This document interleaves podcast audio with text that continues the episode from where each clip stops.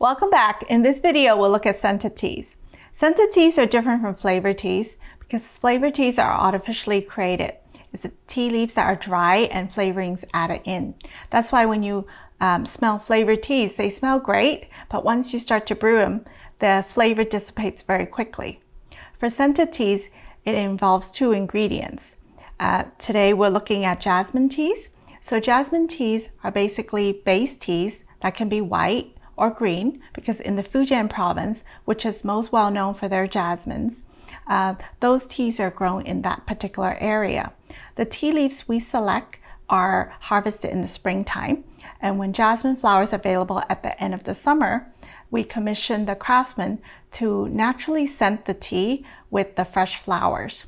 So the quality of the jasmine teas would be determined by how many days the tea is dry with the jasmine flowers.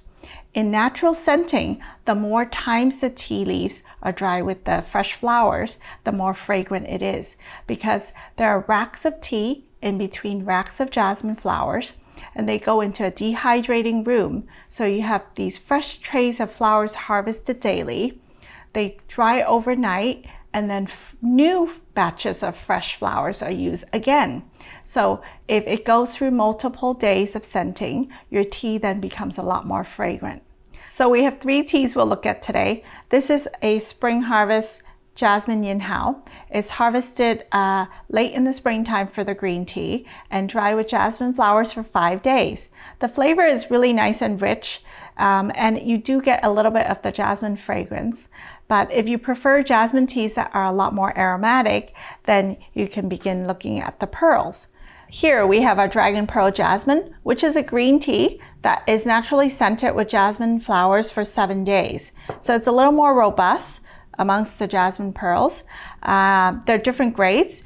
After the leaves are picked and they're rolled, you can get a more mature leaf or you can get ones that are younger baby tips. So for our Dragon Pearl Jasmine Supreme, these are smaller roll buds. They're white tea. The baby leaves are harvested early in the springtime and they're naturally scented with jasmine flowers for 10 days.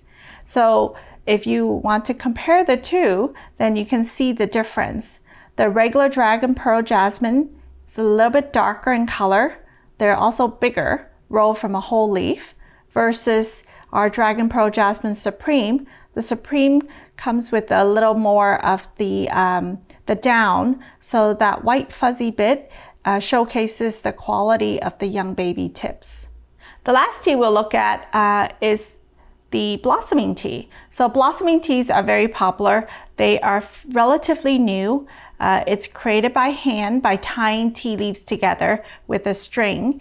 And um, to make it a little more interesting, um, a lot of the craftsmen would tie also the jasmine blossoms inside along with other flowers like the amaranth. Uh, so it's very pretty and pretty convenient.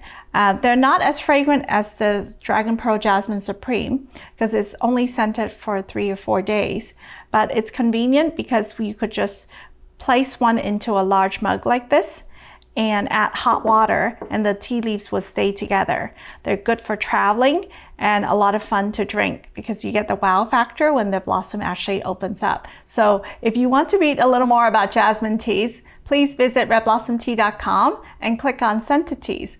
We have a whole selection of jasmines on our website. And then of course you could follow us on our YouTube channel. We send out weekly videos on different topics.